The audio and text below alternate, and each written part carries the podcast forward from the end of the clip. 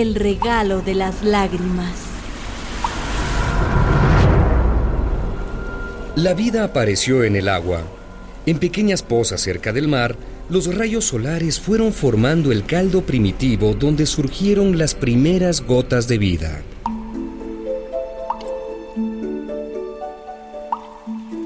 Lentamente, con paciencia de relojero, la selección natural favoreció las estructuras más complejas.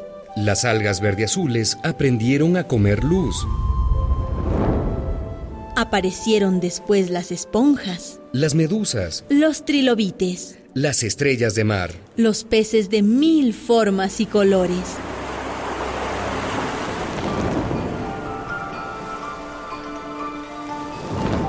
Los inmensos océanos se llenaron de vida y de competencia. El pez grande se comía al chico y el chico al más pequeño.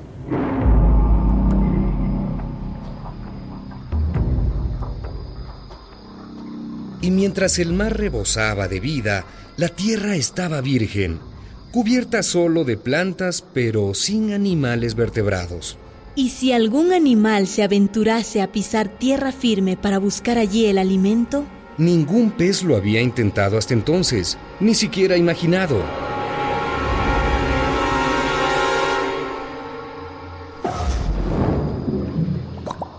fue un curioso pez de gruesas aletas y ojos saltones, el primero en atreverse. Vivía en lagunas cálidas, se llamaba Ictióstega. Y hace 350 millones de años dio el gran salto. Sacó la cabeza del agua, poco a poco adaptó sus branquias para respirar el oxígeno del aire. y comenzó a arrastrarse entre los grandes helechos. Insectos apetitosos lo rodeaban en el nuevo mundo desconocido, sobre la tierra. Pero aquel pez explorador no los veía. Sus ojos acostumbrados al agua se resecaban en contacto con el aire. Entonces, la naturaleza hizo el milagro de las lágrimas.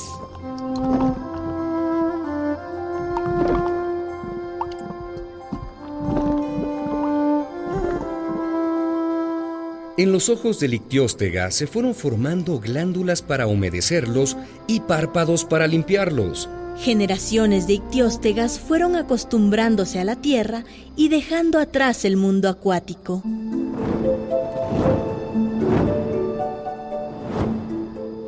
Sus aletas se hicieron más sólidas, se fueron transformando en patas y en alas. Y fueron apareciendo en las ramificaciones del árbol de la vida Los anfibios, los reptiles, las aves los mamíferos y nosotros. y nosotras.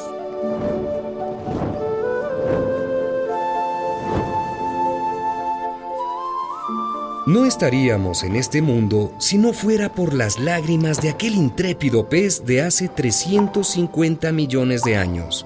No podríamos ver lo que nos rodea sin el regalo de las lágrimas.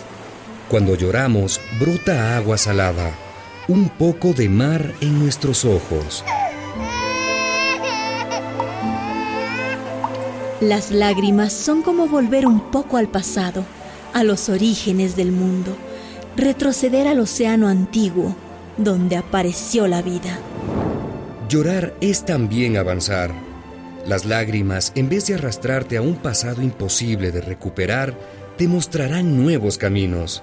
Te limpiarán los ojos, como a nuestro tatarabuelo, el Ictióstega. Te abrirán el futuro.